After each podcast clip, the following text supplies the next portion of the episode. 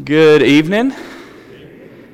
Man, I can't tell you how uh, awesome it is to know that there are so many people praying for me and my wife and for our little girl. It just means the world to me. Uh, it's, it's a really great thing to see uh, a church like this just come together and uh, really offer up prayers for, for people, no matter what circumstance they find them themselves in. Uh, me and April are just elated with all the love that you've shown us and all the care that you've shown us and the patience that you've had with us and whatever else. Uh, it, it's a pretty, pretty amazing thing uh, to be a dad. And I just want to thank you guys uh, for your prayers, for your support, and everything. Uh, so, there used to be a podcast, and more or less a podcast is a, a radio show that you can record. And so I would I used I'd listen to podcasts pretty often, and there was one of them that I listened to when I first got into podcasts, and I cannot tell you the name of it. I've looked at it, I've looked it up, I couldn't remember. I'm not even sure if it exists anymore. But it was something along the lines of the world's stupidest criminals. Okay, the world's stupidest criminals. And one of them that stood out to me every time, uh, the, it was the funniest one that I'd ever heard. So there was a guy in Chicago and there was a new Verizon wireless store that had just opened up in Chicago. And they were going to have their big grand opening uh, on this weekend. And this criminal got the idea that he was going to break in and just wipe them clean of all their stock and get out. Because he thought, you know, maybe they didn't have security stuff set up in there yet, you know, or, or whatever it was. So the criminal, unknowingly, walks into this Verizon store that has nothing in it yet. They were getting a big shipment in that morning and they were going to open up that night, uh, but this was probably about 2 a.m. so he walks in and he realizes, he opens up all the drawers, all, all the stuff, and he's like, Where is all of the stuff? And he can't figure out where it is. And then about that time, this all got caught on video, by the way. Then about that time, an alarm goes off. So the guy starts looking around, he don't know what to do, so he, he finds a door and he can't open that door. So he goes to another one and he can't open that door. And he finally tries another door and he finds it and he opens it up and it closes behind him and he realizes he has locked himself up in a security room that he had no idea was there. And later on the police come and they just pick him up and they take him to jail. Now, how dumb do you have to be to do this? You know, how just, I mean, that's, that's one of those things that just, to me, I just don't know. I think, what was this guy thinking? You know, what, what you go in there and why didn't you just go out the way you came? You know? Why, why would you decide to, to try a different door and, and get yourself locked up in there even more? But some of the, these things, we, we see this kind of behavior all the time. And we always have this thing what was he thinking? You know, I'm a Auburn basketball fan. I love, I love football, Auburn football, Auburn basketball. Made it to the Final Four, and in the game, I see that foul happen, and I say, what was he thinking? What was he thinking? And we, we have this thought process all the time. And so whenever I read this, this verse that was read for us in Acts chapter 6, that's one of the things that comes to my mind.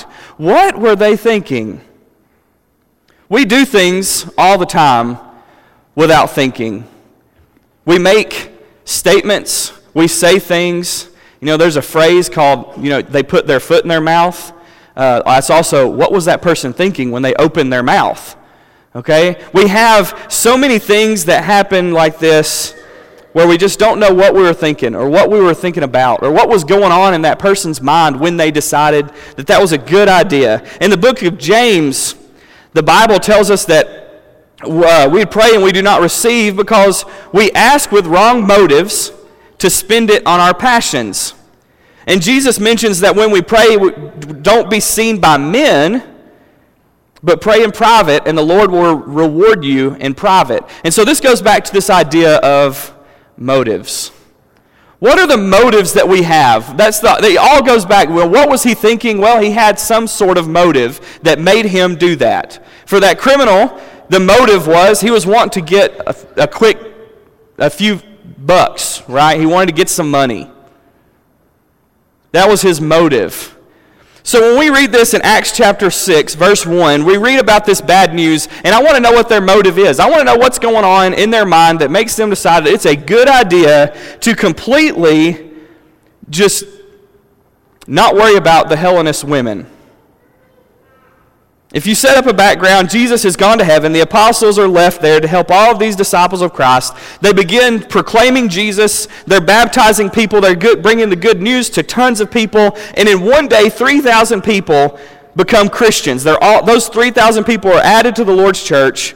And we see pretty great stuff happening. We see people being healed. We see people who have never seen, they can see again. We see disciples that were in jail get released because of the prayers of righteous people. We see this great stuff. And then, right here in the middle of it, in Acts chapter 6, verse 1, it says, Now in these days when the disciples were increasing in number, so the church is growing, a complaint by the Hellenists arose against the Hebrews because their widows were being neglected in the daily distribution. So, what does that mean? You could look at this and just say, well, you know, it was just an accident. They just accidentally neglected the, the Hellenist women, right? They just kind of fell through the cracks, maybe. But we see some even more bad news, and it's not like that this is just a one time thing. It's obviously a continuous thing, because if it just happened once, they probably wouldn't hear a complaint. But if it happens multiple times, people start to say something. It kept happening, and it wasn't happening to everybody, it was happening to a specific group of people. People that didn't maybe speak Hebrew or speak Aramaic like the rest of the Jews. They were the people that spoke Greek. They were the people being left out of the daily distribution of food, and the reasoning was because they were different. The Bible is full of people that serve God that include people, and sometimes people get excluded. The blind, a lot in the Bible, were excluded. The deaf were excluded. The people that were possessed by demons, I mean, even the person that was possessed by demons was shunned and pushed over into a, a cemetery where he had to live over by himself away from everybody else because they wanted to get rid of him. We see things like this happen all the time. What about when Jonah didn't want to talk to the people in Nineveh? Why did he not want to talk to the people in Nineveh? Because they didn't deserve heaven in his mind. His thought process is those people are horrible, wicked people, and they don't deserve heaven, and I don't want them to go to heaven. We see this happening. And we see the motive behind it. And it gets a little bit scary. Once the apostles realized that there's a problem, the problem got brought to them, and they wisely handled this situation. Uh, you can finish out chapter 6 and you can see how they handled it, but it was a really great way. They chose men to handle each person to make sure nobody was left out and nobody was neglected. They saw a problem and they handled it the way that they knew how. You see, what happened here in the circumstances that a clique was formed. And we all know what a clique is. And cliques are motive driven groups that neglect or leave out people. If you're in a clique, you're separating the body of Christ. I'm not saying that there's people that shouldn't be in a group of friends uh, because friends are going to be friends with each other. There's going to be people who get along better with other people. It's going to happen. There's things like that that happen. Some people just get along with other people better, and that's completely okay. That's completely fine. But there is a huge difference in a clique and in a group of friends. A clique's goal is to exclude someone or keep someone out just because they're different. Maybe it's something that they do. Maybe it's the way they dress. Maybe it's how much money they make. Maybe whatever it is, a clique excludes those people. The difference in a group of friends and a clique is like this. You see the, the PowerPoint up here? A group of friends, I did with like a, a, a, a dotted line because that is a group of friends. They're friends with each other. But if somebody wants to join the group or somebody is wanting to, to engage that group in friends and, and try to be friends with them, then they allow it. They have those holes where people can come in and that group can rise. That group can get bigger. Now, a clique is one that has closed off sides. And that whole reasoning is it's because they don't want people in their little group of friends. They're completely comfortable in that little group that they have, that tight knit group, and we're, we're happy the way it is, and we don't want anybody else to come in here and ruin it. And that is really bad, especially when you see it happening in the church. And I might see it happen a lot more uh, because I'm, I work with teenagers. And it's not, not necessarily a part, a thing that I think this church is struggling with, but I do think it's something that we can open our eyes to and recognize that this sometimes does happen.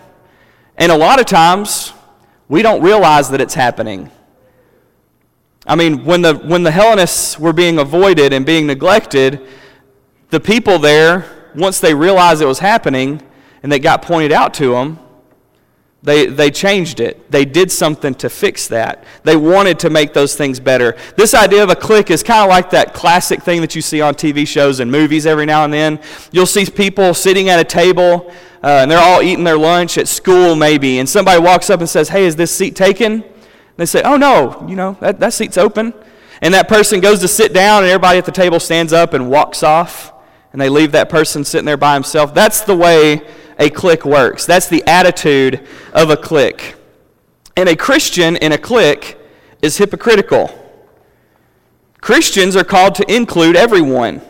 It doesn't matter if they're from somewhere else, it doesn't matter if they speak a different language, it doesn't matter whatever it is, Christians need to be inclusive. God calls us to minister to everyone, He calls us to serve everyone. And Jesus shows what that means and what that looks like when he goes to Zacchaeus' house. You know, Zacchaeus was a wee little man. Not only was he a little man, but he also stole a lot of money from a lot of people. And he got excluded. He was pushed away. He didn't have friends. People wouldn't get out of the way so he could go and meet Jesus. So he had to climb up into a tree just to see the man that he was wanting to see that was walking through. And what does Jesus do to that one person who had been shunned by all of the community? He ignores everybody else. He goes over the tree and he says, Hey, Zacchaeus, why are you up in this tree? Come down. I want to eat lunch with you. Jesus was inclusive, he was not exclusive. He ate with people who were shunned all the time not only would he eat with those people, but he would help them in whatever ways that he could. And the Bible is full of people that served God by including people that were previously excluded. In 1 Samuel 16, 7, it says, But the Lord said to Samuel, I do not look on his do not look on his appearance or the height of his stature, because I have rejected him. For the Lord sees not as man sees. Man looks on the outward appearance, but the Lord looks on the heart. God doesn't only look at the outward appearance, God looks at the heart of his people. God wants everyone included. It even says that God is patient, waiting for people to come to repentance and become Christians so that they can be in heaven. And God is patiently waiting for that to happen. All are given an invitation of eternal life. And it's our jobs to make sure that they get that invitation. It's not our jobs to keep that invitation from them and try to prevent that person from being able to serve God and to become a Christian. A Christian in a clique is hypocritical. We're called to include, we're called not exclude. And if we want to help the helpless and accept the unacceptable, we have to be willing to break down these cliques, to get out of our comfort zone and minister to the world. In Galatians 2, We'll pick up in verse 11. This is a little story about another clique that got uh, arranged here in the Bible, and, and we're going to see how Paul responds to this. And it's with people that you would never imagine would do this. You know, the, the two people that I'm about to talk about is Peter and Barnabas. And Peter and Barnabas are two of the most inclusive people that I can think of in the Bible, but here we see them in a kind of a bad situation. In verse 11, it says, But when Cephas, who is also called Peter, came to Antioch, I opposed him to his face. This is Paul writing, and he says, Because he stood condemned. For before certain men came from James, he was eating with the Gentiles. But when they came, when they came, he drew back and separated himself, fearing the circumcision party. And the rest of the Jews accepted hypocritically along with him, so that even Barnabas was led astray by the hypocrisy. But when I saw that their conduct was not in step with the truth of the gospel, I said to Peter before them all, If you, though a Jew, live like a Gentile and do not and not like a Jew, how can you force the Gentiles to live like Jews? We ourselves are Jews by birth and not Gentile sinners, yet we know that a person is not justified by works of the law, but through the faith in Jesus Christ, so that we have believed in Jesus Christ in order to be justified by faith in Christ and not by works of the law because, because by works of the law no one will be justified. But if, in our endeavor to be justified in Christ, we too were found to be sinners, is Christ then a servant of sin? Certainly not. For if I rebuild what I tear down, I prove to myself to be a transgressor. For through the law I died to the law, so that I may, might live to God. I have been crucified with Christ. It is no longer I who live, but Christ who lives in me. In the life that I now live in the flesh, I live by the faith of the Son of God who loved him, me and gave himself for me. I do not nullify the grace of God. If righteousness were through the law, then Christ died for no purpose. If you notice the way that Peter was acting here, he was operating out of fear. And that's usually the way that cliques operate. Cliques operate out of fear because if there was a definition of a clique, I believe that a group of friends Peter is with is the very definition of what a clique looks like. You see, Peter's being hypocritical because before certain men came from James, Peter was eating with whomever, and when the next group of people come in, the circumcision party, what does Peter do? Not only does he get up and like separate himself and act like he didn't do, have anything to do with this group of people, but he also brought his friends with him to avoid those people. This is pretty crazy to me because I see Barnabas as the person who, who brought Paul in. You know, everybody was shunning Paul and trying to get rid of Paul because of the things that he had done for Christians. And when Paul becomes a Christian, he goes into the group of believers and they're all walking away from him. They're all scared to death. But Barnabas is the person who steps up and he says, No, this is Paul and he's changed. We need to accept him. We need to include him. He needs to be a part of our community. He has changed. He's not the same person anymore. And right here we see Barnabas acting out of fear and avoiding and doing the exact thing that those people were doing to Paul when Barnabas rescued him. And so, Paul, I like to think that Paul was kind of a blunt guy, says that he rebuked him to his face. Okay, I'm, I'm not sure how that looks, but I'm pretty sure that he said, Hey, Peter, what you're doing is wrong. You need to stop doing this. You are excluding people, and I don't want to see it happen anymore. I think that's kind of what that looks like.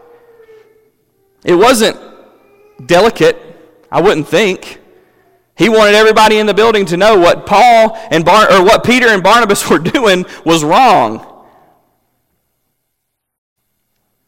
Peter and Barnabas and the other Jews were afraid of what other people in the clique would think of them. And the Gentiles arrived and were wanting to eat and fellowship, but the Jews, along with Peter and Barnabas, were afraid of what the others might think.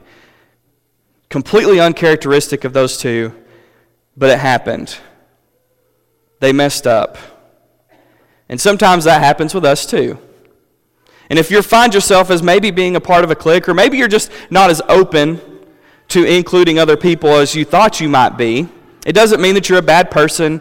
It doesn't mean that you need to be reprimanded or rebuked or whatever, but it does mean that you have to realize that we need to be inclusive. How can there be a healthy church, a healthy body of Christ, if we're excluding people? Cliques will tear down and destroy churches quicker than anything. Cliques are a plague in a lot of churches that I've been to, and in a lot of churches across our United States. You see it happen all the time. And they've destroyed relationships, they've destroyed saved people, and they've really just plagued our churches. And Paul here sees an opportunity to address this situation. He writes to the Galatians and he tells them of the event that the clique had happened, and he established itself in the church in Antioch, and Paul opposed Peter to his face. If we want a healthy church, we have to be willing to call out those cliques. And I'm not telling you to be a jerk, and I'm not saying that you need to get all up in somebody's face and, and say something to them, or just say, you know what, that church is just too cliquey, so I'm leaving. We don't need to do that. That's not what we see from Paul. We do see from Paul as someone who cares about those people, and he tells them what's going on. He addresses the situation, and he changes what's happening. And it wasn't because Paul was jealous, and it wasn't because Paul was just trying to be mean and trying to stir up controversy.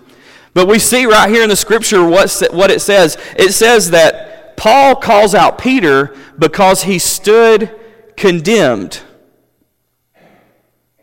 Peter stood condemned. So, what does that mean? If the Bible says that Peter stood condemned, when, Peter, when Paul calls out Peter, it means that Paul saw just how much of an impact this was having. He says that in Galatians 2, it says that Peter was condemned. I believe that I speak for everyone when I say that I'm tired of seeing neglect in our churches, maybe not necessarily in this churches, but in the churches in general. And I'm tired of seeing someone choose not to help people. And I'm tired of hearing people whenever they leave churches and they say things like, I just chose not to come back to that church because I just didn't feel like I was a part of it. I just didn't feel like I was being included. I'm tired of hearing those words from so many people who leave. So I'd like to ask you just a few questions. Who are the people that you are thinking about right now? As I'm talking, who are the people that you're thinking about? There was a news story that I heard about that affected me deeply. Uh, it might just be because I'm a Christian and I'm looking at it from a, a spiritual aspect, but there was a lady named Esmin Green. Esmin Green was sick. She needed help. She was hurting. She was helpless. And Esmin Green was neglected. So when you're sick and you're helpless, where do you go? You go to the one place that you know you're going to be taken care of at. And so Esmin Green went to her hospital where she was ignored and neglected.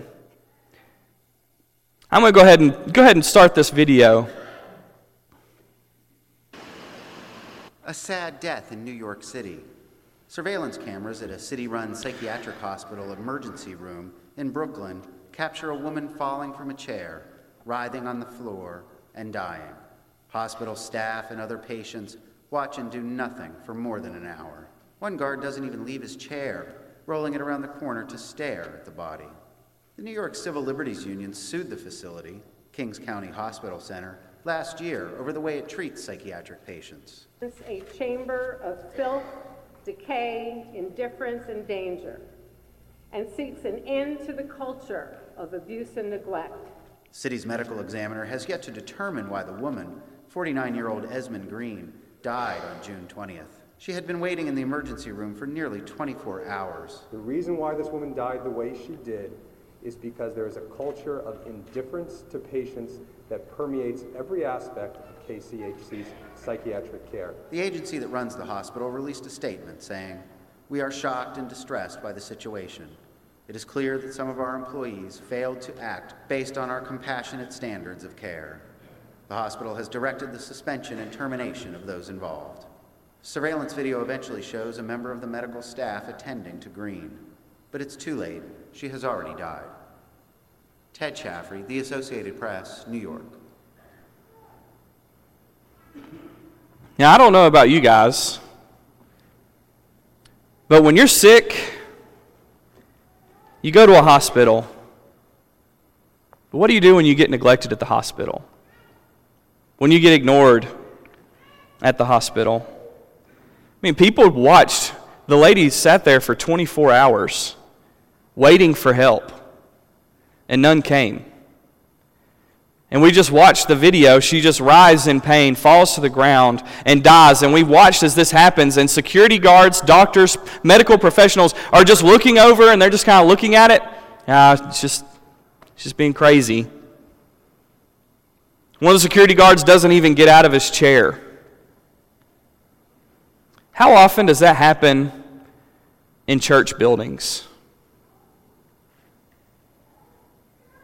How many Esmin Greens have come into this building and were ignored and neglected? How many times has that happened since the church began where people come in and it's the one place that they know that they're going to get some kind of attention, that one place that they know people are going to treat them right and include them and be a part of their lives and, and make sure that they're taken care of and, and make sure that the sick get help. In one place and then they come in and how often does it happen? Those people leave and they never come back. Who is your Esmin Green? And what are you going to do to help that per- person be helped, loved, and accepted? Are you going to be like one of the security guards where you just kind of peek around the corner and look and say, oh, there's somebody new? And sit back down in your pew and continue on with your business? Or are you going to be somebody who gets up and tries to help the sick person that came to, to the great physician. In Matthew 25, 42 through 46, we're all familiar with this. It says, For I was hungry and you gave me no food. I was thirsty and you gave me no drink. I was a stranger and you did not welcome me. Naked and you did not clothe me. Sick and in prison and you did not visit me.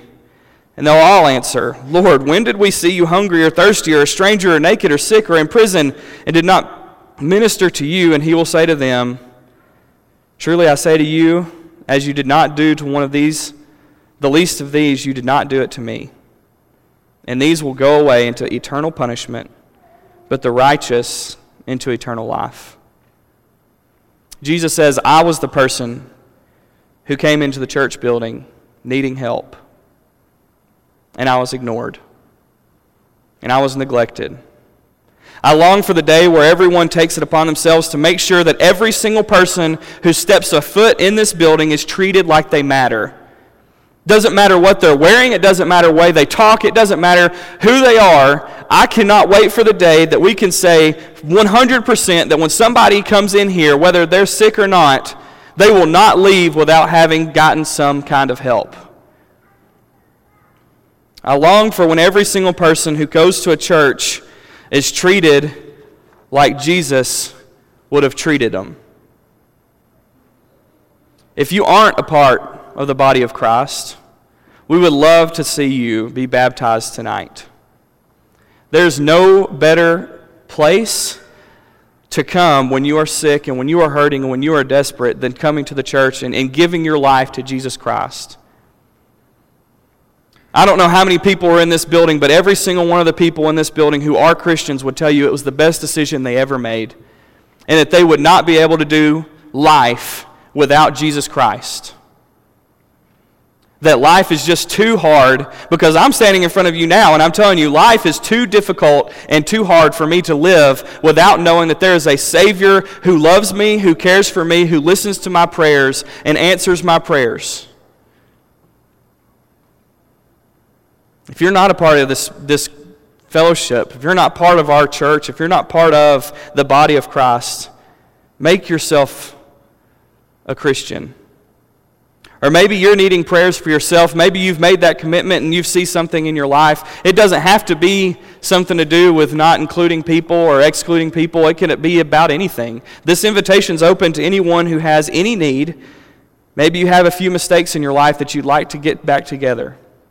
You'd like to clean those things up. We all have fallen short. We all have sinned. We can fix those things. Tonight, if there's any way that we can assist you, please come and let it be known as we stand and as we sing.